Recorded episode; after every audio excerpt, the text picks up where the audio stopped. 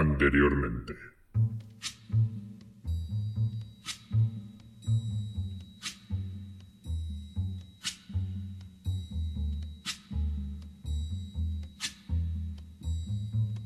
Y ojo a los cuatro relatos que incluye. Eh, Rita Hayward y la reacción de Samsung. Samsung. Samsung. Oh, ¿Cómo se diría eso? Sound. Samsung. and the moon is the only light we'll see.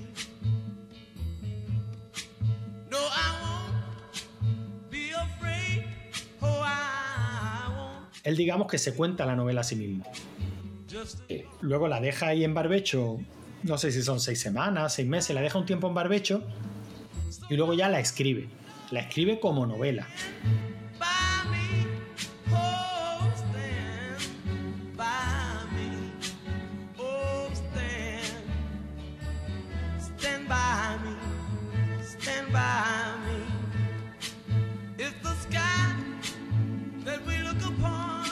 Bueno, que- Claro, sí, sí. Y, y aquí el problema es que tenemos un relato que el 80, el 85% del relato son un viejo y un joven sentados en una cocina charlando. I won't cry. I won't cry. No, I won't shed a tear. Just as long as you stand, stand by Y el talento, que también lo dice. O sea, es que Stephen King se ve un poquito reflejado del personaje de. En esa De vida, sí, sí, en ese, en esa vida, en ese entorno de, de amigos que, que te pueden arrastrar y que por mucho que duela, por más que tú creas que son los mejores amigos del mundo, y lo son,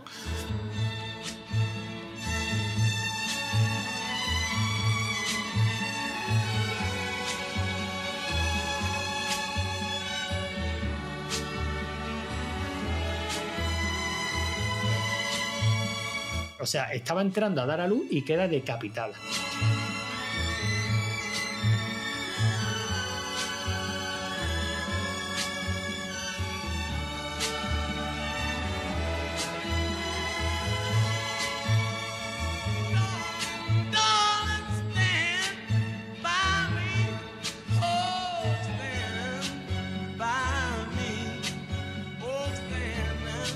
Y cuando le decían que leyera un relato en público, en una reunión social y tal, para joderlos, solía leer ese, porque tú lo estás leyendo y te estás descojonando con el relato, porque es que muy gracioso.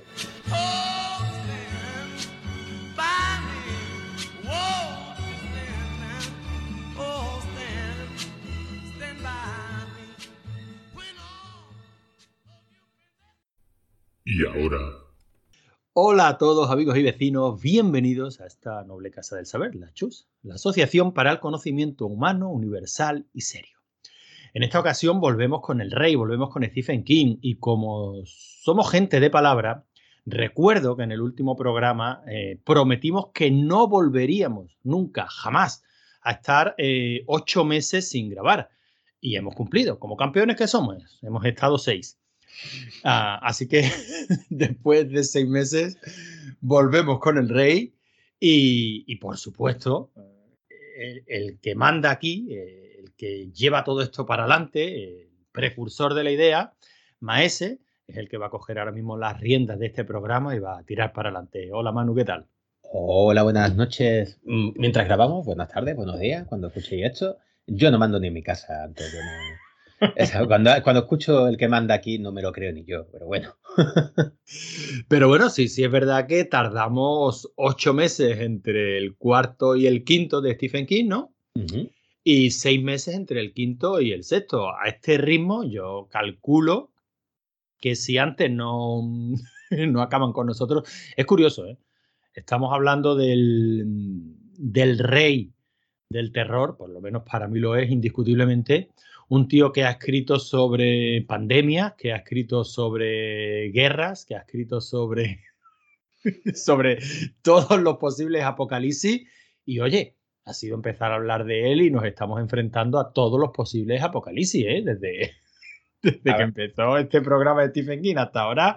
Oye, una pandemia mundial, una guerra, previsión de guerras atómicas, mm, en, en Málaga eh, convertida en Mad Max, yo creo que no nos está faltando un detalle. Yo estoy loquito por llegar a 22 del 11 del 63, así inventamos los viajes en el tiempo. y, y, huimos de aquí. Y huimos de aquí, si nos vamos a los felices años 60 y pasamos del tema porque esto es horrible, la verdad es que sí. Vale, pero nosotros no estamos aquí para hablar de la actualidad, afortunadamente. Estamos aquí para repasar uno detrás de otro todos los libros del maestro, libros y posibles adaptaciones cinematográficas de esos libros, porque ya, ya hace tiempo que, pasamos ese, umbral y dijimos que sí, que por qué no, que si alguna peli merecía la pena tratarse, se trataba también. Y, bueno, e, este programa en el que estamos, yo creo que tanto tú como yo le tenemos muchísimas ganas, ¿no? De hecho, casi que nos daba un poquito de reparo meternos con él. Eh, el problema de este programa, bueno, el problema, la maravilla del programa que empezamos hoy y que vamos a continuar la siguiente ocasión y la siguiente es que entramos en la época buena de Stephen King. Si por ahora habíamos hablado de novelas como Cujo, como La danza de la muerte, que es una de mis favoritas, Resplandor, Carrie, pues no, no, no. Ahora entramos en la, época buena de Stephen King. Y eso es decir muchísimo. Yo te lo decía en el programa anterior. Quizás para nosotros sea la época buena porque por lo menos, por lo menos en mi caso, es la época en la que yo empecé a disfrutarlo. Eh, en la que empecé a leerlo, en la que empecé a ver las adaptaciones cinematográficas, en la que para mí ya King era un nombre que me, me llevaba a las salas de cine y por supuesto me hacía de comprar sus libros, ¿no? Para mí, eh, no, no, pero esta es la época en la que yo nací, entonces.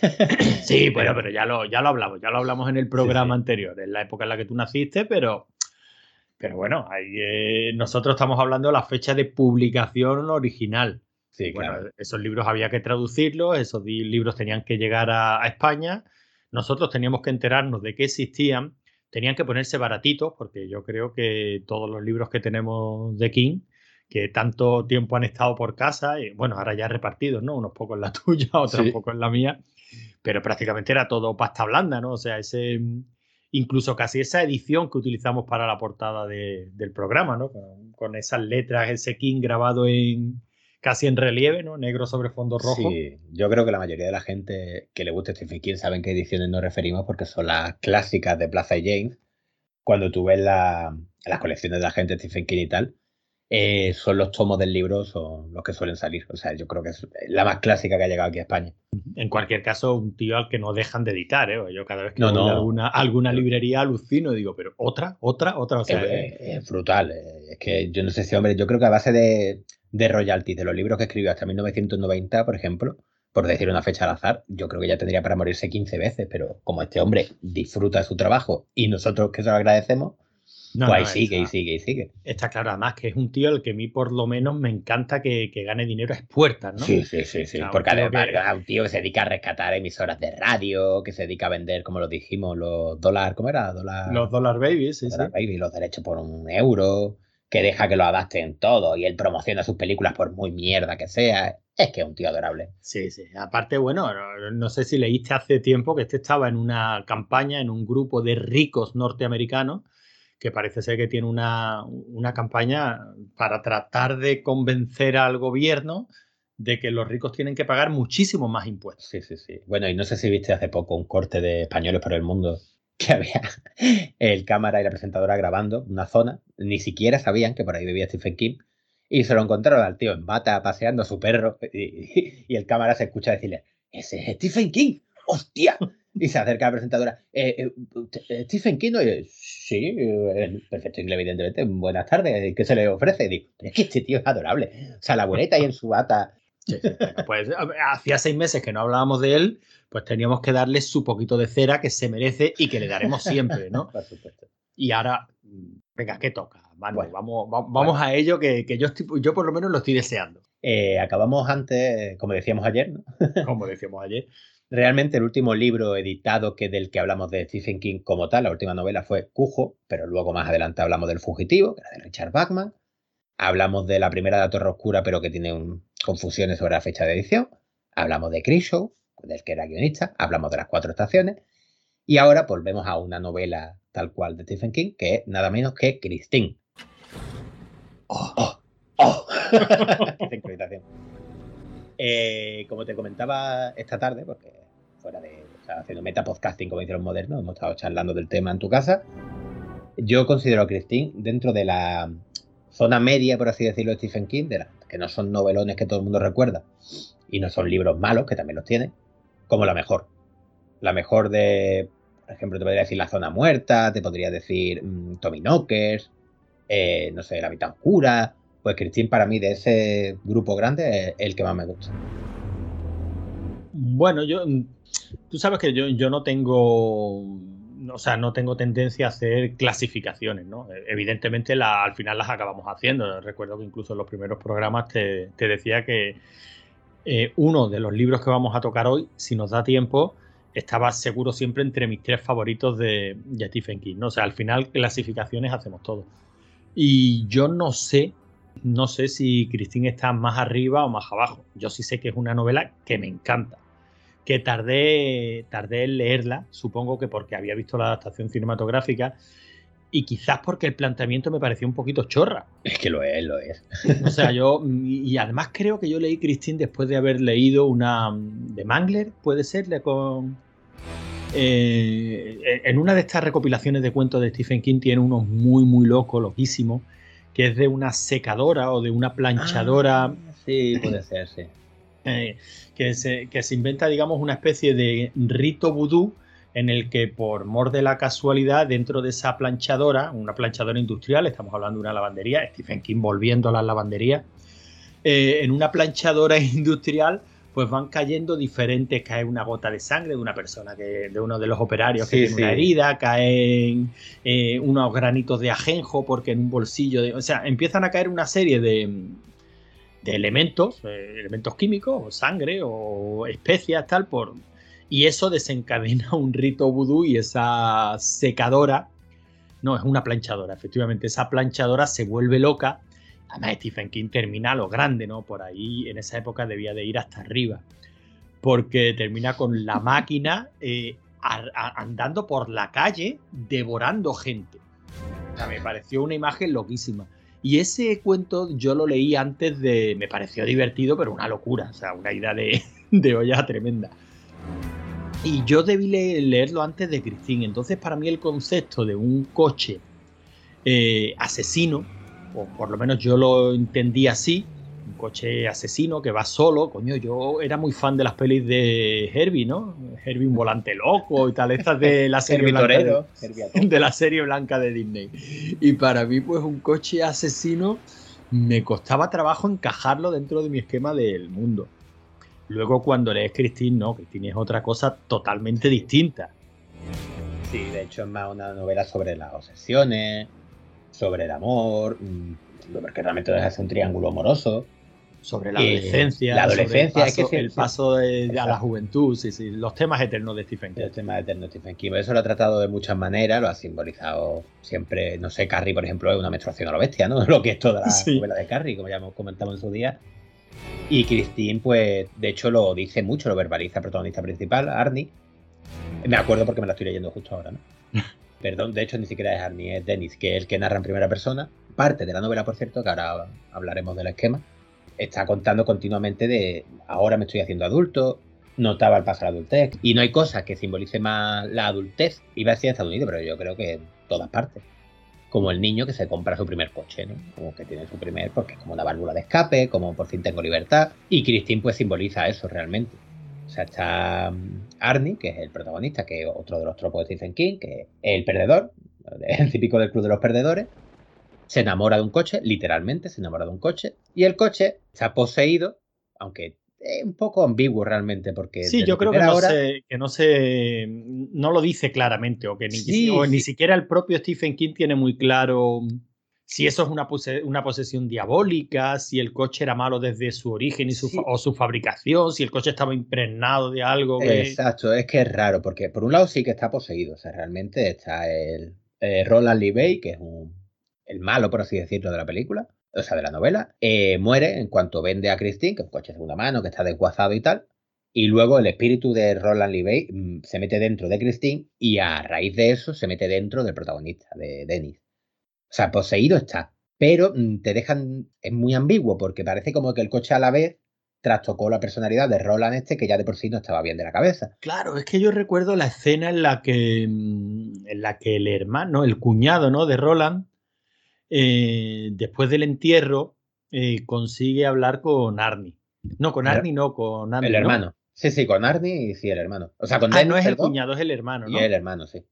Pues, y le, y le, cuenta la historia de Roland, ¿no? Entonces, eh, desde luego el tío no era precisamente un encanto, ni no era un, no era un ser de luz, pero mm, parece ser que el hecho de entrar en posesión de Christine es lo que desató toda su maldad. Por lo menos yo lo... Ya hace bastante tiempo que no leí, que, que no leo Christine, ¿no? Pero bueno, me la he leído varias veces y yo sí recuerdo esa, yo por lo menos a mí sí me quedó esa sensación de este, Vale, está claro que el espíritu de Roland acaba en Christine, pero está claro que y Christine también tiene una influencia negativa en Roland desde el momento en el que entra en su vida, ¿no? Eso queda muy claro. Bueno, yo vuelvo a avisar, como creo que hacemos todos los programas, que esto es full spoiler. O sea, sí, que, que alguien vea, como siempre ponemos las novelas que vamos a tratar en la descripción, si tiene interés en leérsela, pues que la lea antes y luego escuche el programa. Eh, queda claro desde el punto y hora en que se compra el coche, Roland hablo, el, el veterano este de guerra, y tiene su mujer a la que ignora y su hijo al que ignora también. Sí, sí, su único amor en la vida es Christine. Exacto, pero como le hace algo de caso al hijo, como que interfiere en su amor por Christine, eh, Christine hace que el niño en una cena, por cierto, que me siento muy mal, evidentemente, se ahogue con una hamburguesa y muera. ¿No? El bebé de, de Roland. Sí, sí, de Roland. Y, y es como que eso para interferir, ¿no? está interfiriendo en nuestro amor que sentimos y tal, y se lo carga el coche. Y todo el mundo le dice, vas a vender este coche, ¿no? Tu bebé ha muerto dentro. Y él se niega y él sigue a la su bola con su coche y tal, y ahí te das cuenta tú que el coche ya es maligno desde el principio. Es muy ambiguo y eso le ocurre mucho a Stephen King, que se mete tanto en los personajes, se mete tanto en, en las relaciones, lo que quiere contar realmente, que la parte sobrenatural queda muy desdibujada. Es como que tampoco él pretende dar explicación. Bueno, pero es que yo creo que, eso está bien, ¿no? O sea, para mí eso forma parte, eso, eh, eso forma parte de su, de su sello, ¿no? Eh, estamos hablando de elementos sobrenaturales. Sí, sí, sí. A mí, me, claro, a mí me parece genial. O sea, no, no se me ocurre de qué, de qué manera, luego hablaremos de otra novela, si nos da tiempo, pero en la que también nos volvemos a encontrar lo mismo, ¿no? O sea, eh, estamos hablando de elementos sobrenaturales, estamos hablando de las percepciones que tienen los protagonistas de King, que yo creo que desde que empezamos con el primer programa, tanto tú como yo lo, de, lo estamos diciendo de todas las maneras posibles, eh, King es un escritor de personajes y es lo que narra son la vida de sus personajes, todo lo demás es accesorio. Sería un poquito absurdo que en algo sobrenatural, que cada uno de los personajes está percibiendo de una forma distinta, eh, él como narrador eh, marcara claramente qué es lo que está pasando, ¿no? O sea, estas son las reglas, eh, yo, yo, lo vería como absurdo, ¿no? sí, sí. De hecho, cuando intenta darle una explicación, yo creo que suele fracasar realmente. O sea, a mí, por ejemplo, It, que lo sabes, mi novela favorita, cuando falla, o sea, con la parte que no me gusta, realmente la explicación del monstruo, y siempre lo he comentado, no me gusta que le den, no me, no me gusta que tenga una explicación It. Para mí It es el mal, y punto. Y cuando lo explica es la parte de la novela que no me gusta. Y luego en posesión en desesperación, las dos, que están cogidas las dos de la mano, le da una explicación al mal que sucede y tal, eh, y además incide mucho en eso y tampoco me gusta. Y le pasa en varias novelas y por eso sí, lo que pasa, me deja más ambiguo. Lo que pasa es que esas novelas en las que mete la, la, explicación, ya te digo, a mí no me molestan, ¿no? Para, tú sabes que para mí It, incluso en sus partes polémicas, ya llegaremos a ella, y, pero para mí It es perfecta. Yo no le pongo pegas de ningún tipo. O sea, no. Y, la he leído muchas veces y hay otras novelas de King en las que sí encuentro cosas que. Bueno, ya estuvimos hablando de, de Apocalipsis, ¿no? Y, yo ese final me saca completamente de la, de la novela. Pero en It no me pasa y me alegro de que no me pase, ¿eh? porque es una novela que me gusta tanto que me alegro que, que no haya absolutamente nada que ensombrezca la, la pasión que tengo por esa, por esa novela. Ya llegaremos. De hecho, un programa será dedicado exclusivamente a IT. Eso sí, más claro y, que... y muy mal se tiene que poner la cosa para que no se nos lleve dos. Pero el tema es que mm, esa explicación, cuando él la da, yo creo que es que también es porque entronca con todo ese metaverso que él se tiene montado, ¿no? Con, con, la torre oscura y con todo ese tipo de... Porque casi siempre, casi siempre que explica es porque entronca con, con algo de la Torre Oscura, o sea, con algo de esos universos paralelos y de ese... Entonces, bueno, pues entiendo que para él eso sí funciona como un todo y que, bueno, pues lo tiene que integrar en su, en sus novelas. Sí, sinceramente, no sé si hay referencia a Christine, volviendo a eh, la Torre Oscura dentro del metaverso y tal. Pero sí, por ejemplo, el coche que recoge a, al malo It. ¿Al malo de, de, It? Sí, sí, al chaval, al adolescente. Cuando es mayor y está en el manicomio, lo recoge un coche. Ah, sí, un coche sí, fantasma. Henry, pues, Henry, Bowers, ¿no? Henry Bowers. Pues el coche es Christine. O sea, es un Plymouth Fury del 53, rojo y blanco, es Christine. Conducido por su amigo muerto. Así que hay referencia. Hay, lo que creo que no hay de referencia a Christine es eso, en La Torre Oscura. Pero como tampoco el multiverso este extraño de Stephen No, bueno, King no tiene sentido realmente, no. Y yo creo que tú y yo hemos dejado claro que no es algo que nos interese especialmente No, no. de Stephen King. Me, me gusta descubrir los guiños y tal, como siempre, pero no que no me mata. O sea, tampoco quiero indagar en eso. Bueno, en cualquier caso, ya digo, volviendo a Christine, que tenemos una tendencia a divagar que parecemos Sí, sí. Stephen King, coño. volviendo a Christine, ya digo, a mí yo creo que es una novela de, de personajes, como siempre, siendo Christine otro personaje. Además, se, se vive como tal, se siente como tal, tiene su propia personalidad y está muy bien descrita en la, en la novela. Sí. Y claro, choca mucho, ¿no? Porque tenemos un, un triángulo, un triángulo amoroso extraño. Eh, tenemos también una serie de personajes, bueno, tenemos una serie de personajes humanos. Tú has hablado del perdedor, el típico perdedor que, que, bueno, precisamente lo mejor que le ha podido pasar en la vida ha sido encontrar a Christine. Bueno, Por lo menos, no, por lo menos hasta cierto punto. De hecho, el, el- su, su amigo incluso lo vive así, ¿no? Dice, uy, coño, pues. Aunque, aunque muy pronto empieza a darse cuenta de que ejerce sobre él una influencia negativa ese coche, Sí, desde, Pero- desde el minuto uno. Es que, a ver, yo creo que, la, es que ya te digo que lo estoy yendo ahora y yo también lo recordaba como tú. Que era más progresivo, pero no desde el minuto uno. eh, le da miedo el coche, le da asco el coche y yo creo, esa es mi interpretación culo piedril, que el coche simboliza el paso a la adultez mal. No sé si Sí, yo, yo, no, yo, yo también lo veo así, yo también lo veo así. Además, ya digo, me resulta curioso en el sentido de que me parece muy coherente. O sea, yo, yo qué sé, es que claro, lo bueno que tiene este hombre, que lo vas leyendo y vas descubriendo cosas en él. Yo cuando la primera vez que leí Christine, bueno, mi niño lo ha leído hace poco y le ha molado porque es la historia de un coche asesino y de un chaval que se vuelve loco con un coche asesino. Claro, eh, ahora yo leo Christine y veo la historia de un chaval que ha tenido la suerte de tener pues una infancia, primera adolescencia feliz en el sentido de que se siente seguro de sí mismo, tiene una, tiene una novieta, le se le dan bien los deportes, es decir, que reúne una serie de características que lo hacen integrarse dentro de lo que es la, la sociedad, ¿no? Y Stephen King es muy incisivo, entonces, bueno, yo creo que mm, todos lo estamos viviendo. Él se centra en la sociedad de los Estados Unidos, pero yo creo que pasa en todas partes, ¿no? Es Sí, sí. importantísimo encajar en el grupo porque como no encajes en el grupo estás perdido. Y entonces aquí tenemos dos amigos, uno de los cuales, esta, esta figura la volveremos a ver, ¿no? En las novelas de. Stephen King. O sea, eh, el amigo defensor que es buena gente y curiosamente es casi el mejor amigo del perdedor, ¿no? Pero en este caso es muy claro. Pero claro, el perdedor es que es todo lo contrario, no se le dan bien los deportes, ni siquiera es un buen estudiante, a- desde luego no resulta atractivo para la chica, o sea, lo tiene mm, todo mal. Los Y ese paso- sobreprotectores. Ah, y eh, ese paso a la adolescencia, pues es muchísimo más difícil para ese tipo de, para ese tipo de personas. Y es más fácil que te tuerzas. Sí, sí, sí, es que es tal cual. Si es que realmente tú puedes incluso entender, Christine, como si, eh, lo que te digo, un paso de adolescencia mal, que podría ser, ser la caída en las drogas, que podría ser desviarse del camino. Y de hecho, tal cual, la actitud compulsiva que tiene sobre Christine y como lo va avejentando y se va poniendo cada vez más enfermo, es que podría ser tal cual, literalmente eh, drogadicción. Que el chaval en su paso de la adolescencia a la adultez, pues ha caído en un tipo de droga, que en este caso, como es Stephen King, es un coche demoníaco, ¿sabes? Pero que puede ser perfectamente metafórico. Y de hecho él te lo verbaliza en la novela un montón de veces, que porque Christine ha dejado de lado a un amigo que es un tesoro, que es un encanto. Y se ve el yo interno del chaval luchando porque sabe que su amigo es lo más grande que ha tenido, o sea, es lo que le ha salvado la vida, como quien dice en su adolescencia. Sus padres, que son sobreprotectores, pero lo quiere muchísimo y solamente quiere lo mejor para él. Luego se encuentra a Leigh, que, que es la muchacha con la que se forma el otro triángulo amoroso, se puede decir, que es adorable. Además, Stephen King, como describe también a los personajes, mm, es que es jodidamente adorable la niña. Es que conforme tú la estás escuchando hablar y tal en la novela, tú te enamoras de ella también. Sí, Pasa parecido como con Beverly en, en It. Dice que yo me enamoraría de esta muchacha con 17 años. Es tremendo. Y también la va dejando de lado. Entonces, eso es como.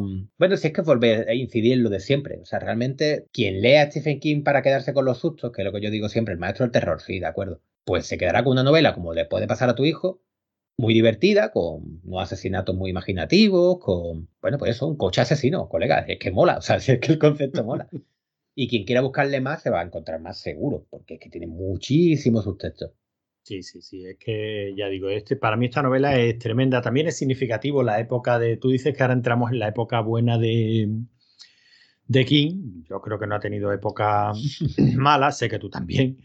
eh, y entiendo lo que quieres decir, pero bueno, también eh, aquí ya, ya lo veíamos en, en El Resplandor, ¿no? O sea, King se estaba casi retratando a sí mismo y sus miedos con respecto a sí mismo eh, con el tema de- del alcoholismo. Aquí con Christine, yo cada vez, cada vez que, que la leo mm, y cada vez que hablo de ella, más, más veo claro el tema y las preocupaciones por el tema de la, de la drogadicción o de, sobre todo, el- la preocupación de, de desviarte del camino y, y los errores que cometemos, ¿no? Los, Sí. los errores tan tontorrones que podemos cometer a esa edad.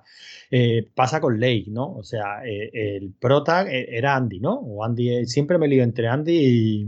Es Harney el granudo, por así decirlo, el que se enamora de Christine, y Dennis el fuertote. Ahí está. Pues tenemos a Arnie que, que está firmemente convencido de que si él es- mm, resulta ahora atractivo para Lake es por Christine. Sí. Él está firmemente convencido de eso. Y sin embargo, ella tiene un auténtico rechazo por el coche. O sea, a ella le interesa legítimamente eh, Arnie, pero es que él no se da cuenta. O sea, es lo típico de, del adolescente que empieza a fumar porque crees que, mm, que eso te hace más te atractivo o más interesante, que te hace guay, ¿no? Por lo típico, que entras en las drogas porque, coño, es que todos los... mm, eh, bueno, como le decía la madre de Marty McFly en, en, ese, en ese coche al final de la película, dice, todo el que mola bebe, ¿no? Sí. Es, Todo el que eh, tiene clase. todo el que, exacto, todo el que tiene clase bebe. Pues ese tipo de actitudes que nos hacen creer que, que somos más adultos, que tenemos más clase, que molamos más, que, eh, y que por lo tanto podemos resultar más interesantes para, pues para el sexo opuesto, para el mismo, ¿no? Según tus apetencias. Pero al fin y al cabo esto es un juego de eso, de buscar eh, pareja. Eh, y luego eh, Stephen King aquí lo cuenta muy bien. Dice, normalmente no. Normalmente si le interesas a una persona, le interesa por lo que eres. Por lo que eres cuando te quitas tanto artificio de encima, ¿no? O sea, a ella le gusta Arnis sin Christine. De hecho, es que no quiere a Christine. La tolera. Y fíjate que estamos hablando de Christine como un, como un ser vivo. Sí, sí, es un personaje más así. La tolera, pues, porque sabe lo importante que es para Arnie, pero ojalá Christine no existiera. Sí, sí, sí. Además, tal cual y se ve durante la, la novela perfectamente. De hecho, le pasa a Arnie, le pasa a los padres de Arnie, o sea, le pasa a Leir, a los padres de Arnie, le pasa a Dennis, incluso le pasa al otro villano, entre comillas, de, de la novela, que es, no, no llega a ser villano, es otro personaje también muy estereotípico de, de Stephen King, que es el dueño del taller, no sé si lo recuerda. Sí, sí, hombre, claro. que también es el típico viejo que se ha hecho de oro contra picheos y tal, y que no duda en utilizar a los jóvenes a su alcance y que tiene una enfermedad terminal, es que sale Muy, muy poquitos escrúpulos. Sí, sí, Sí, sí, sí, salen 500. Donde más se ve en, la cúpula que es tal cual. O sea, es como ha- haber cogido la, la idea de las 500 novelas anteriores en las que salió ese personaje y lo llevar a máxima expresión. Y nada, poco más. Es que no sé tampoco qué más podemos decir sin terminar de destriparla. Yo creo que es muy recomendable. Y si quieres pasamos y comentamos un poquito por encima la adaptación cinematográfica, que a mí me gusta. No, a mí me gusta, a mí me parece primero está dirigida como Dios, porque está dirigida por John Carpenter. Carpenter.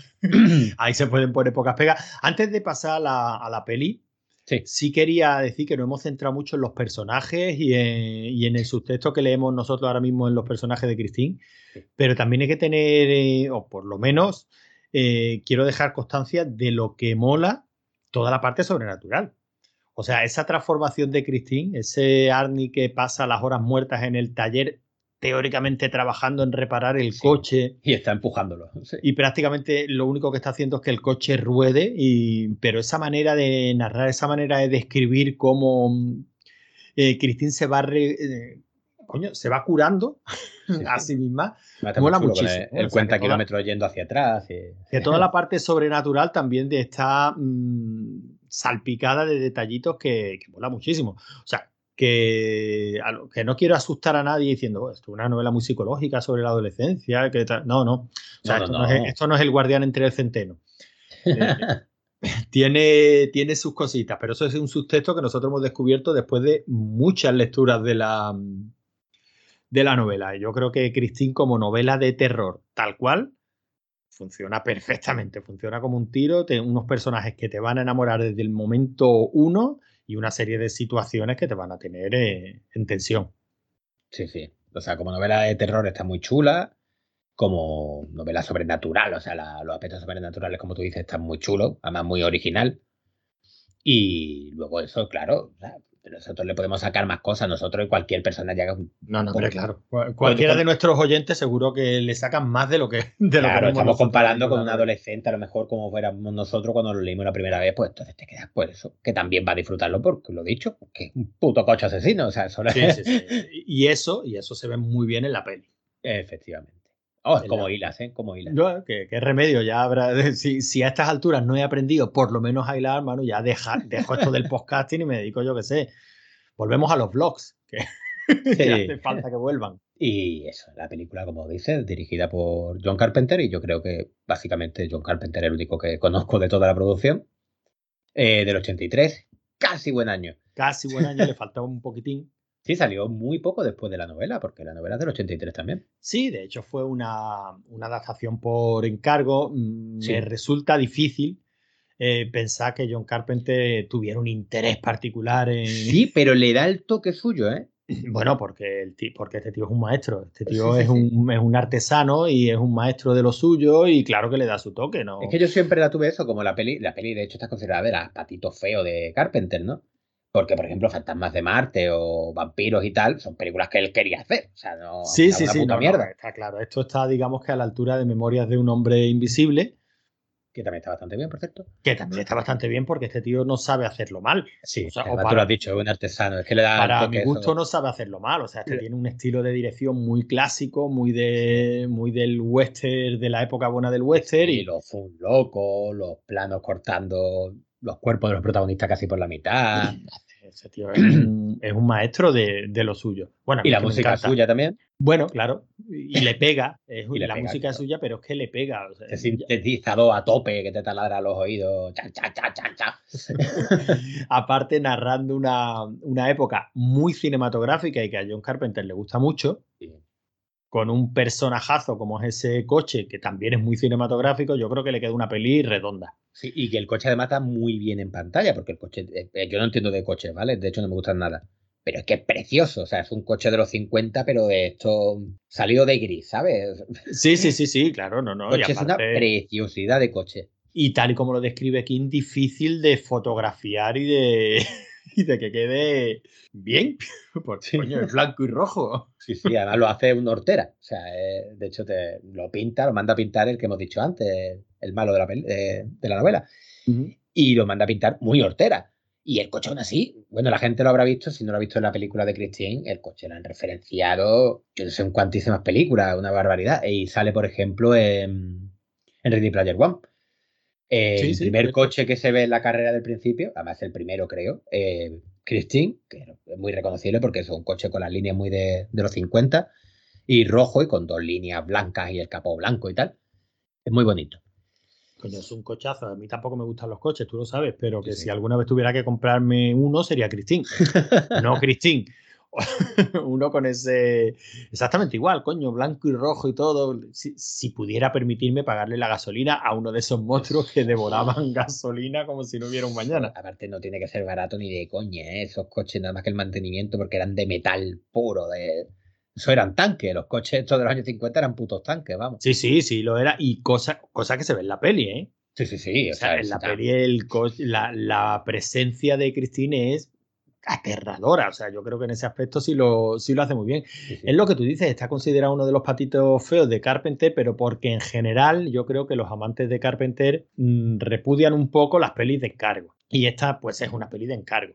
Pero, joder, mm, se le ha encargado a un tío que sabe hacer las cosas muy bien. Coño, de encargo era eh, El Imperio contraataca pero Irving Kerner también, también era un artesano y le quedó redonda, pues. Eh, a ver, que me gusta mucho Christine, pero... no, ya, pero me estoy refiriendo que ya, ya, ya, cuando tú coges a un buen director le puedes encargar una peli y te va a hacer y te va a hacer un buen trabajo. Yo creo que es una adaptación muy buena. Evidentemente se pierde mucho porque la novela hay mucho subtexto ahí que la película no está, a no ser que tú hayas leído la novela previamente y lo, y lo incorpores tú, ¿no? es que eso realmente le pasa casi al 90% de las adaptaciones de Stephen King, quitando a Fran Darabont, que ese hombre sí sabe cómo adaptarlo perfectamente. Bueno, y, y, quitando a Fran Darabont y quitando una... ¿A Rob Reiner? no, no, no, da una directora que no es demasiado buena, pero sin embargo la adaptación yo creo que le quedó de 10. Oh, ya vamos a saltar, ya vamos a saltar. Bueno, no sé, si quiere podemos seguir hablando un buen rato de Cristina. A mí, me, a mí me mola muchísimo, pero es verdad que creo que la hemos destripado bastante y tampoco nuestra, nuestra idea ni nuestro planteamiento es hacer monotemáticos por novela porque no acabaríamos nunca. O sea, que, que mm. Stephen King sigue escribiendo. La verdad es que le hemos dedicado más tiempo del que esperaba. Sí. Es que a fecha de hoy y este tío va escribiendo, va publicando más rápido que lo que nosotros grabamos. duro, pero es literal, ¿eh? No, no, sí, es así. Pues salta, salta, salta, que esto es una maravilla. Pues entonces vamos a la maravilla de las maravillas, la que sin duda alguna para mí está entre las tres novelas de, entre mis tres novelas de King favoritas y va a estar siempre ahí. Yo me cuesta mucho pensar que, que algún día pueda desbancar, desbancarla alguna otra y es Cementerio de Animales.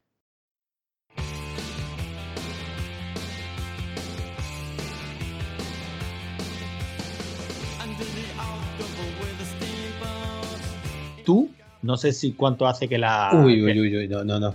sé por dónde va y no. ya, ya, ya, ya, pero es que a mí me pasó. a ver, eh, vamos, estamos hablando de que Cementerio de Animales es una novela muy dura, muy dura, muy dura si eres padre, porque trata principalmente sobre la pérdida, ¿no? Y sobre cómo afrontar la pérdida y el duelo. y en este caso, encima, es de un niño por lo cual es más difícil todavía. Yo la leí durante el embarazo. De ¡Hala! ¡Hala, valiente! Y ya lo pasé mal y ahora no, sería, sería incapaz en bastante años volverla a leer porque la novela es... Joder, es que es dura de cojones. Yo creo que... Mira, yo... Yo creo que es la eh, novela más dura que ha escrito Stephen King, de eso estoy seguro. Yo estaba apuntando esta tarde... Eh, estaba haciendo, haciéndome una lista de, de, epítetos. Estaba, y estaba apuntando desoladora, digo, se me quedaba corta, desgarradora, eh, devastadora, pero es que se quedan cortos. Todos se quedan cortos. Esta novela es. Es que es terrible. Es terrible, es terrible. Es, terrible completamente. Es que lo pasa francamente mal. Muy mal. O sea, yo la he eh. leído un par de veces porque soy un tío sufridor por naturaleza. La primera vez que la leí ya me pareció devastadora y yo todavía no era padre. Sí, es eh. que eso, yo nomás, ya te digo, no me atrevo en bastante tiempo porque yo la segunda vez que la leí, bueno, la segunda o la tercera, no recuerdo. Esta sí la he leído varias veces. Y ya te digo, cuando estaba embarazada mi novia, eh, te juro que llorando a lágrima viva, o sea, la escena, no en la escena, sino un poquito más tarde, Sí, sí, un poquito más tarde, cuando ese hombre. El funeral del niño. Claro, es que. Bueno, vamos a. No sé si. Supongo que. Todo el mundo conocerá Cementerio de Animales. Y si estáis escuchando este programa sin haberla leído, cortad. Cortad y leedla. Y leedla. Sí, sí, lo vais a pasar mal, pero leedla. Y bueno, es un, una sinopsis por encima. Eh, una familia encantadora. Eh, total y absolutamente encantadora porque todos te caen bien. Que son Luis, eh, Rachel, creo que era, y Ellie y Gage queda, que él es médico y van a vivir a una, a una zona apartada, donde viven en el campo, a un campo universitario donde él va a trabajar. Ellos viven a la afuera, en Maine, como no, en mitad del campo y tal. Y cerca de la casa atraviesa una autopista por la que va una ruta comercial, eh, por la que pasa una ruta de transporte por la que pasan camiones continuamente. Tiene un vecino que es maravilloso, que es un personaje de los mejores que ha escrito nunca Stephen King, y lo digo tal cual, que se llama Hood. Jad, Jad. Bueno, G-U-D-D, pero creo que es. G-U-D-D, sí. Y él empieza a tener visiones, el prota Luis, sobre eh, como fantasmas que se le aparecen, esto es típico de Stephen King, como premoniciones malas. Bueno, pero no es un fantasma que se le aparece, o sea, él en su primer día de trabajo en la universidad, como él es médico, le llega un, un chaval, pues prácticamente le llega muerto ya, ¿no? Ha habido un accidente, se ha caído de, creo que de la bicicleta, le ha atropellado un coche en una bicicleta, le viene con el cráneo abierto, descripciones de Stephen King. Sí, sí, muy cafre, sí.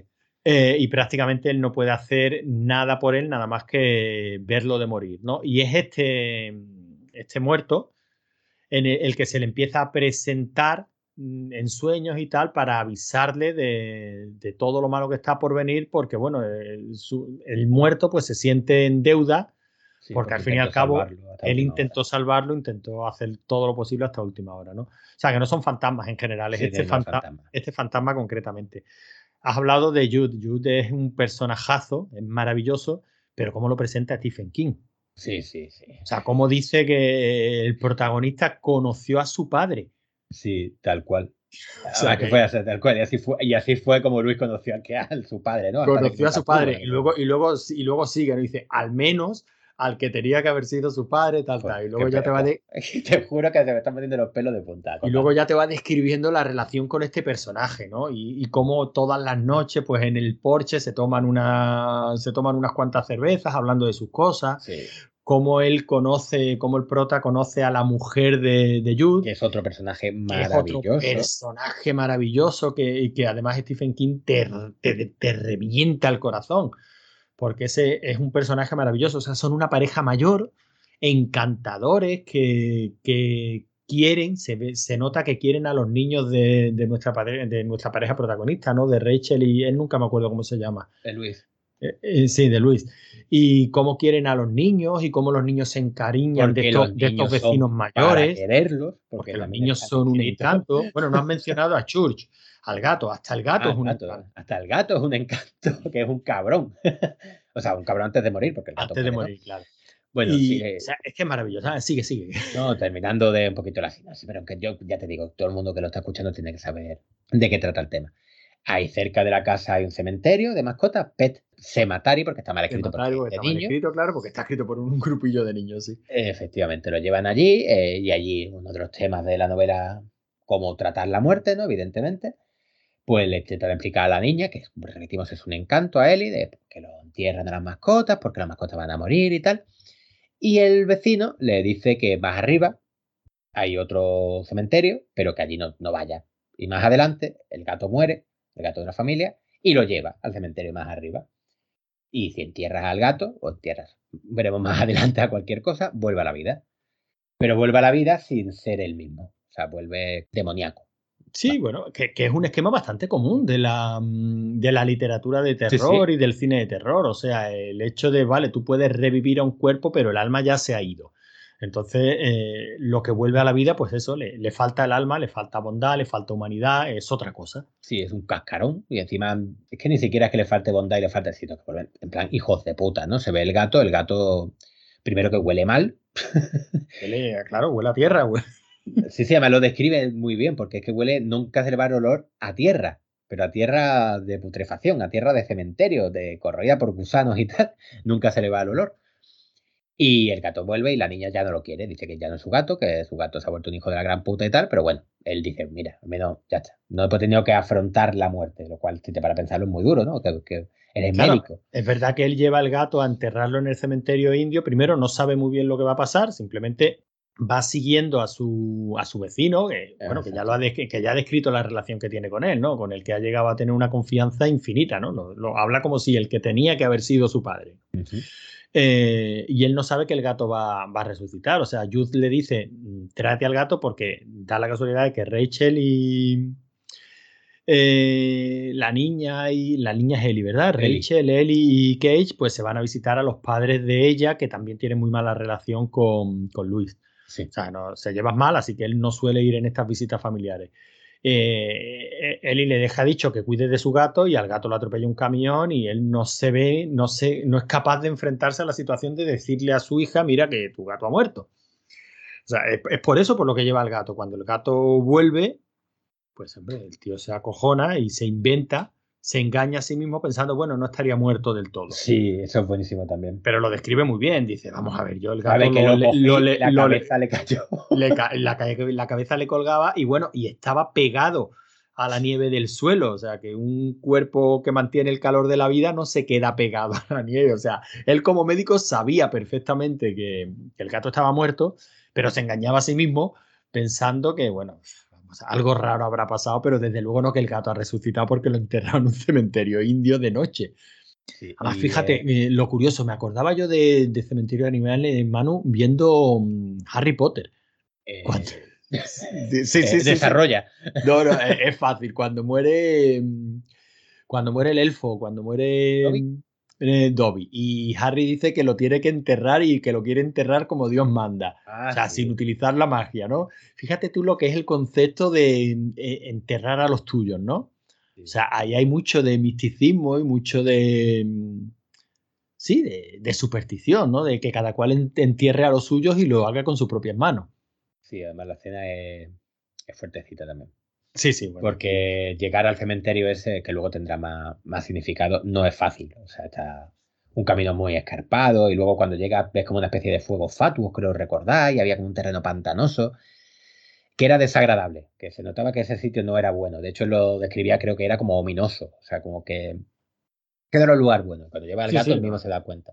Claro, evidentemente te está. Y todo to- esto- todo te está indicando que mira Sí, por aquí no. Y todo esto, aparte está muy bien hilado, porque él realmente le quiere contar a la hija la muerte, quiere que afronte la muerte. Y tiene una discusión, que es una escena buenísima con la mujer, porque está tan bien hilado que la mujer es la que no se atreve a contar estas cosas, le tiene un miedo atroz a la muerte. Claro, la mujer Y a la vejez. sus propios fantasmas y tiene sus Exacto. propios muertos en el armario, sí, sí. Y a la aceptación, que es el de lo que, tarda, de lo que trata casi toda la novela, ¿no? A la aceptación de la muerte y, y de, de seguir más adelante y tal. Porque la mujer tuvo una hermana, eh, Zelda, no se me olvidará nunca el nombre, Sí. que tiene una enfermedad degenerativa, la describen como un monstruo, un cadáver, por cierto la película de Mary Lambert era, Sí. la primera, bueno, está muy bien representada, es un monstruo y ella se vio obligada a cuidar de, de su hermana. y de hecho los padres lo veían como natural, que una niña pequeña tuviera que lavar, que entretener, que no sé qué, a una hermana que era básicamente un cadáver mm, y que estaba llevando evidentemente muy mala enfermedad. No, no, y aparte de eso, era que lo describe eso como una enfermedad degenerativa que le que hacía que se le fueran torciendo las articulaciones, que se le fuera deformando la espalda, que o sea, si es que lo describe de una forma que es desoladora, o sea, es que te dice, ¿te imaginas a esa niña pequeña teniendo que cuidar de esa hermana? Pues claro que le ha quedado un trauma para toda la vida y no quiere ni escuchar hablar de la muerte. Exacto. Y eso, digamos que lo arrastra el Luis también, porque es un médico, él está acostumbrado a ver la muerte en el día a día. En su primer día de trabajo, de su nuevo trabajo, ve morir a un adolescente, por, bueno, un chaval de 18 años, mm, con el sexo desparramado y tal. Y él quiere comentarle eso a la hija. No, no eso, evidentemente, pero quiere hablarle de la muerte a la hija, pero la mujer no le deja, le tiene miedo. Y es uno de los motivos que lo lleva a hacer lo que hace con el gato. Y, y bueno, ya llegaríamos a, Al momento al que estamos aquí dando vueltas porque no queremos llegar, ¿sí? sí, que el niño, que decimos que es jodidamente adorable, tiene tres años, creo recordar, Gage, lo atropella un camión y que te lo describe con todos lujos de detalles, ¿no? Stephen King, porque es así de hijo de la gran puta. Pero no solo te describe el atropellado, el, atropello, ¿no? Te No, si eso la, lo de menos. la claro, la impotencia del padre que no llega. Exacto, es que O eso sea, es. y, o sea, y lo que esa carre- y carretera ha sido casi otro personaje desde el comienzo de la novela. Sí, porque no lleva, O o sea, tú te has metido la idea en la cabeza de que va a pasar algo malo aunque tú no lo supieras Claro, la primera vez, Tú, no sientes, tú sientes puto esa camión, carretera como algo. Efectivamente, cada dos por tres pasa un camión.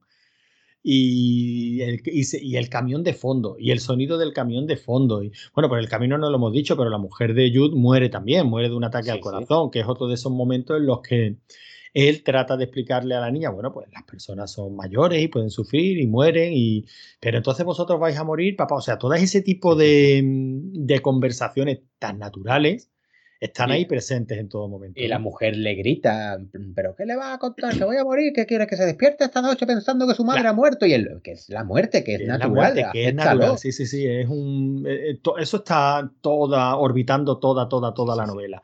De la misma manera que toda la novela está eh, la banda sonora de toda la, de toda la historia, de toda la narración, son esos camiones que van pasando por la carretera. O sea, tú sabes que eso va a ser significativo. De hecho, es un camión el que atropella al gato.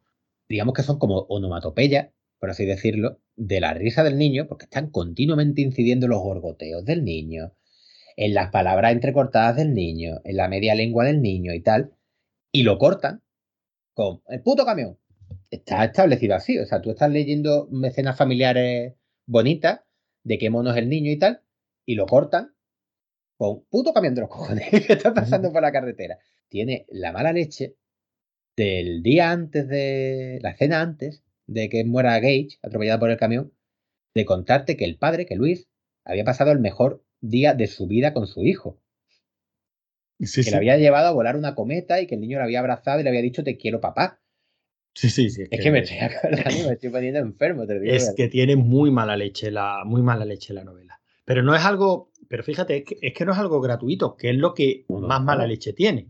O sea, es algo que por desgracia puede suceder. O sea, no es algo gratuito. O sea, estamos, e, es un peligro real. En este caso no es un, no es nada sobrenatural que amenace a la familia, no es una maldición, no, no, es algo del día a día, cosas que por desgracia suceden. Sí, sí, sí, tal cual. Y, los personajes son muy humanos, o sea que realmente es lo que tú dices, no es que haya llegado un monstruo y se haya comido al niño y que el padre sea un superdetective, no, no, no, un hombre de familia con sus problemas con su mujer que te lo dice. que el niño que está empezando a andar y a corretear, que echa a correr hacia la carretera, que el padre sale a correr detrás del niño, que, pega un tropezón y que no es capaz de llegar a tiempo para impedir que el niño se vaya a la carretera. Sí, sí. Tal cual, no hay más. Y bueno, pues ocurre lo que todo el mundo. De hecho, la, la novela no se molesta en ocultártelo en ningún momento que va a suceder. O sea, desde el minuto uno en que el niño muere, tú ves el padre, el padre está serio. El padre ya está pensando en lo que va a hacer. en ningún momento lo duda, que es que va a enterrar al niño y evidentemente no va a salir bien. Pero tiene más tela todavía porque la escena anterior a que él decida enterrar a su hijo y tal es el funeral del niño. Uf, la pelea con el padre. Y es cuando yo me hinché de llorar. O sea, ahí es cuando yo tuve que dejar la novela y decir, mira, no puedo porque es que me he hecho un mal cuerpo, que esto no. y efectivamente se pelea con su suegro y en la pelea hay un empujón y en el empujón tropieza con el ataúd del niño. Sí, sí, y cae el ataúd y se ve al niño. O sea, el niño se sale el brazo del niño del ataúd. Es que es duro de cojones, porque además te lo está describiendo que él empieza como a llorar, pero que no sabe dónde está, la mujer histérica, se la lleva a la madre, el suegro sigue puteándolo, pero lo está puteando, también te lo describe de un modo humano. En plan, no llegaste, no llegaste, y, es que, tú no, y es que tú no te pones de parte ni de él ni del suegro. O sea, el suegro te das cuenta que lo está pasando exactamente igual de mal que él. O sea, ahí está sufriendo todo el mundo, pero hasta unos niveles indecibles. O sea, yo me quiero imaginar, no me quiero imaginar a Stephen King escribiendo esto. Sí, porque teniendo en cuenta que él lo escribía desde un miedo real que tenía, porque se obsesionó con la carretera que pasaba cerca de donde vivían en aquel entonces. Y al año siguiente lo atropelló un coche. Sí, sí, sí. Y eso, y tendría niños de, de, esa edad. O sea, tienes que tener, tienes que ser muy profesional, ser muy bueno y tener, mm, ser muy capaz de separar tu trabajo de la vida real para tener un niño de esa edad y escribir esa escena. O sea, eso. Mm. Y aparte estar un poco tocado de la cabeza, porque todos los genios están un poco tocados de la cabeza. Sí, esto es, ya digo, es una novela durísima, durísima, durísima. O sea, eh, y yo creo que este es el momento cumbre de la novela. Luego se desarrolla pues toda la parte sobrenatural, que no es simplemente una, un epílogo de terror, ni muchísimo menos. Falta otra escenita antes de la parte sobrenatural, que es ese padre desenterrando sí, sí, bueno. a su hijo con un ataque de risa histérica porque también te, pues, lo estás leyendo y te crees que le puede ocurrir, porque se le ocurre... ¿Qué, qué, estaba haciendo el viernes por la noche? Luis se dice, aquí con una pala desenterrando a mi hijo de tres años que acaba de morir y le da un ataque de risa histérica. Y de desenterrar al niño, y esa no se me olvidará en la vida la descripción del niño con la cabeza cosida, para que no, porque el del golpe se le. Sí, sí, estamos hablando de un camión de estos de 16 ruedas cargado de, no sé si gasolina, o sea, un camión cisterna contra un niño de tres años, sí, sí. Dice, y al abrazarlo notó el algodón que tenía dentro para, porque sus órganos estaban en una bolsa que... Sí, sí, pero déjalo, déjalo, bueno. Madre del amor hermoso. Bueno, y ocurre lo que tenía que ocurrir, claro, para enterrar al niño y ya llega la parte sobrenatural Bueno, eh, ahí en medio se han hilvanado un par de conversaciones con, con Jude que se teme lo peor, aunque él sabe que él lo ha provocado, pero también en cierto modo dice, pero es que no he podido evitarlo. O sea, es, esto es como un secreto oscuro que no tienes más remedio que compartir porque el propio secreto te pide ¿no? que, lo, que lo compartas. Sí. Es, o sea, es todo, o sea, es que es todo. O sea, nadie, aquí no hay ningún personaje que sea malo, ni que obre con maldad. Aquí son todos pobres personitas humanas sufriendo y enfrentándose a la pérdida como buenamente pueden. Sí, de hecho, el, el antes de, o sea, después de enterrar al gato, le comentaba los otros, las otras mascotas que habían enterrado allí, ¿no? En el cementerio. Que una, por cierto, creo recordar que era, no sé si era un, búfalo, un toro, no recuerdo, y decían que tenían que, que lo tenían que haber, o sea, que lo cogieron entre cinco o seis para ponerle tranquilizantes y matarlo porque se había vuelto loco y había causado el caos en el, pueblo. ¿no? Creo recordar que eso que era un búfalo, no recuerdo. Que dice tú, ¿quién tendría un búfalo como mascota? Pero bueno. Bueno, estamos hablando de, del sur de los Estados Unidos. sí, el medio oeste americano. Y luego le comenta cuando el niño muere, porque ya te digo, la novela en ningún momento te quiere jugar al misterio de ¿será capaz de enterrarlo? No, eh, se sabe, ¿no? Es evidente que lo va a enterrar, sí. Se dice, no te lo quería decir, pero ya ocurrió. O sea, ya enterraron a un niño y no, no era un niño. Claro, pero lo que volvió fue un monstruo y el padre lo acabó matando. No salió bien y el propio padre tuvo que acabar matándolo, sí, sí. Y lo que hace Luis es drogar a Jude antes de entrar al niño, porque sabe que lo va, lo va a intentar impedirlo.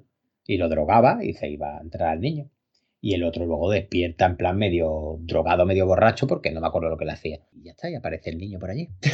Sí, claro, él va, entierra al niño, toda esa narración es... Bueno, si es que desde el momento en el que Cage muere hasta el final de la novela, sí, sí. esto es un valle de lágrimas y un, rosario de dolores. Hombre, la narración es uno de los mejores narradores de la historia, eh, describiéndote como un hombre que has aprendido a querer, que te cae bien, lleva a su hijo de tres años recién muerto, envuelto en un sudario, una sábana, para enterrarlo. A enterrarlo en un cementerio indio. Indio, maldito. En la, sí, sí, en la esperanza de que resucite a unas sabiendas de que eso no va a salir bien, pero bueno. Eh, pero es, su hijo. y tiene un mínimo de esperanza de volver a verlo, de volver a abrazarlo. O sea, es que es tan básico y tan sencillo como eso. Y a todo esto narración en paralelo de la hermana, o sea, de Eli, teniendo pesadillas de no, papá, no hagas eso, o gay, y la, quiero, y hasta, hasta el punto de que la madre eh, decide volver porque se huele que algo pasa. Sí, porque no es normal lo que le ocurra a su hija, no parecía el nombre de su hijo y papá no lo hagas y...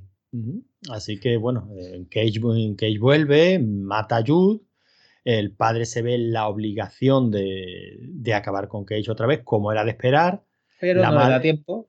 No le, no le, da tiempo antes de que Cage mate a su propia a madre. su propia madre. Con el bisturí de su padre. Mientras la madre lo abraza llorando. cuando este hombre, cuando este hombre se encuentra el percal, se encuentra a Jude muerto, se encuentra, tiene que matar a Cage porque sabe que ese no es su hijo, eso es un ser que ha vuelto de ultratumba dispuesto a matar a todo el mundo y descubre a su mujer muerta, vuelve a empezar Dice, bueno, pero es que con Cage tardé tres días, a lo mejor a mi mujer si la entierro ahora.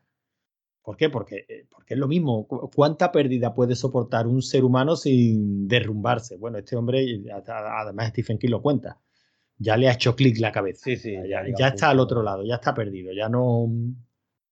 Ya ha entrado casi en una dinámica de yo me niego a seguir perdiendo, perdiendo, perdiendo y va y entierra a la mujer. La novela termina con, con él sentado en la cocina, que escucha unos pasos detrás y una mano que le ponen en el hombro y dice, hola querido. Sí. Es que cada. Joder, estoy, te juro que con los pelos de punta. Es que, es que cuando crees que este hombre no puede pasar lo peor, que es, que es que es un hijo de la gran puta, porque es que te cae bien.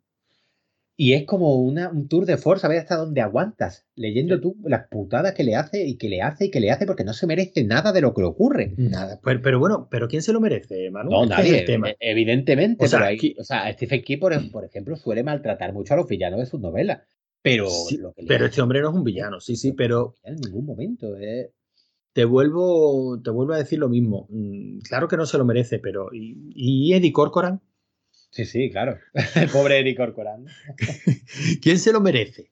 Sí, sí. O sea, Y, es que y escena tras escena, estoy recordando una que al niño, cuando lo vuelve a matar, por así decirlo, a Gage, lo que hace es inyectarle, no sé, no sé era sedante para caballos, no me acuerdo, sí, pero sí, algo en el tipo de tranquilizante.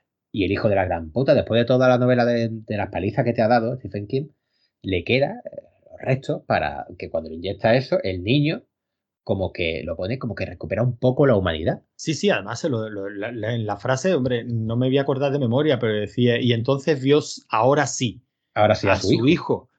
Hijo de puta. abrazado a él. Será hijo de puta y tú te imaginas a un niño, a- no a un niño, no, a tu hijo, A tu hijo de, de tres tres años, que- destructiva. O sea, Sí, es que esta es novela es destructiva. Es la más dura que ha escrito nunca Stephen King y yo creo que si no la que más, eh, tendría que ponerme a pensar, pero yo creo que sí. Que la que más me ha dolido a mí de las que he leído nunca. Porque Sí, sí, yo creo que a mí es la que peor cuerpo me deja siempre con diferencia. y- La parte de terror es muy, muy, muy secundaria. Eh, igual que hablamos del subtexto de Cristina, aquí evidentemente ahí está el subtexto de cómo afrontar la pérdida, de... lo- Sí, sí, de- evidente, ¿no? Del duelo y tal. Sobre el duelo, sobreponerse a los traumas, seguir adelante, la, todo. O sea, aquí es que hay muchísimo, ¿no? Aquí hay pero muchísimo. eso sobre todo es eh, la- el drama. O sea, la novela sobre todo es drama. Sí, sí, esto es un, esto es un dramón. Esto es la pérdida de, de un hombre de todo. Sí. De todo. O sea, lo que es un padre de familia feliz, con una familia idílica, eh, que incluso. O sea, joder, es que hasta encuentra a su padre. O sea, la novela empieza con la felicidad total y absoluta. Este hombre tiene una familia ideal.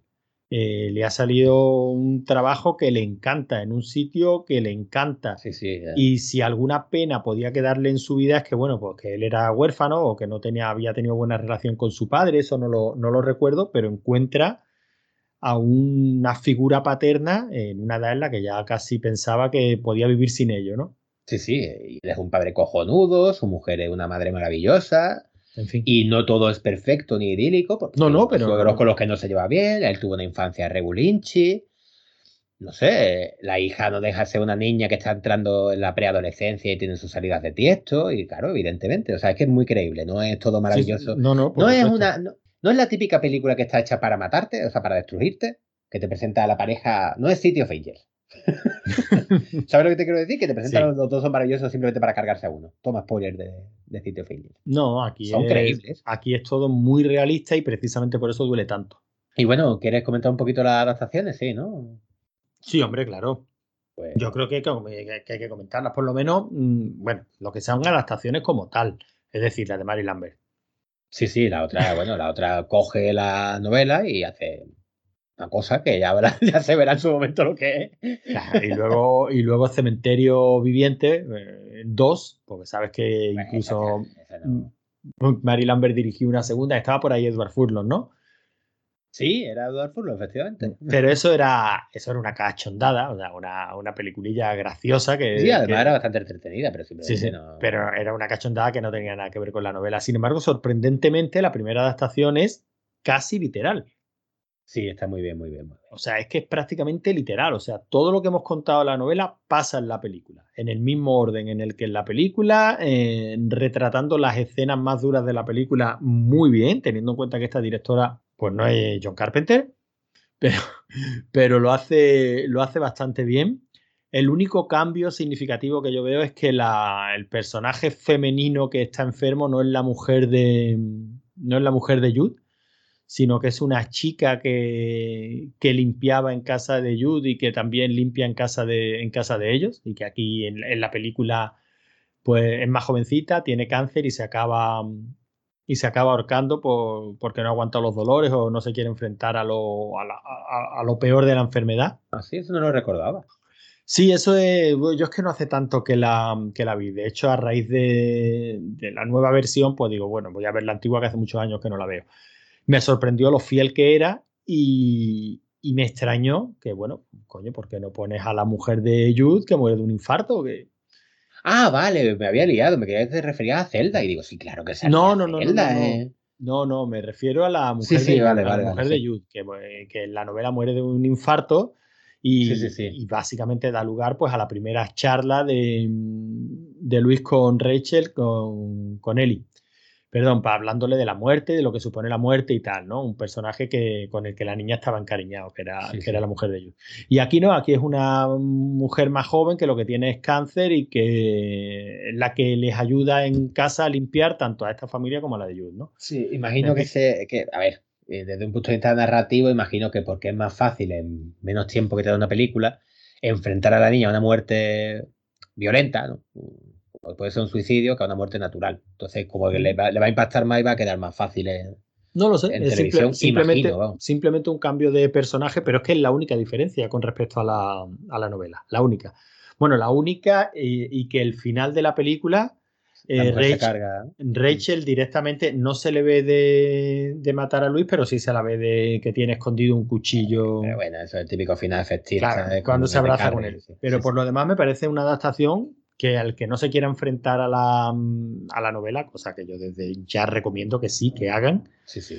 pero que es una película bastante, bastante digna. O sea, es de estas otras buenas adaptaciones de, de King. Sí, o sea, está muy bien, muy bien, muy bien. Y el niño, no sé cómo no ganó un Oscar a mejor actor de reparto.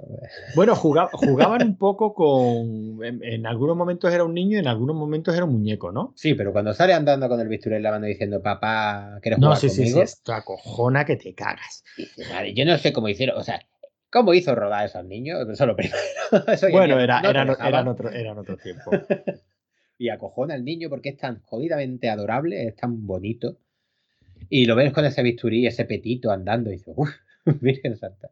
Bueno, que, que eso realmente pues no tiene mucho sentido, ¿no? Ya en la novela nos han descrito cómo había quedado el niño después de, Sí, hombre. del no. accidente. Y, y aquí, pues no, aquí es lo que tú dices, aquí es un personajillo adorable que Sí, sin tiene una, pequeña cicatriz, ¿no? En la Sí, sí, es creo. algo testimonial, pero bueno, no, dejan de ser medios distintos. Aún así, ya digo, una adaptación cojonuda. Yo creo que si tenemos que elegir una adaptación buena de Cementerio de Animales, esta de Mary Lambert, se le pueden poner muy poquitas pegas. Sí, sí, vamos, por supuesto, la otra es Y luego de la nueva, si quieres tú contar algo de esta cosa que no sé muy bien lo que era.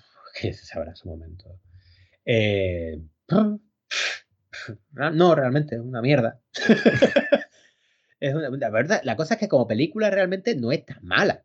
No, pero no, esto es como digo, vale, pero no lo llames matrimonio, ¿no? Sí, exacto.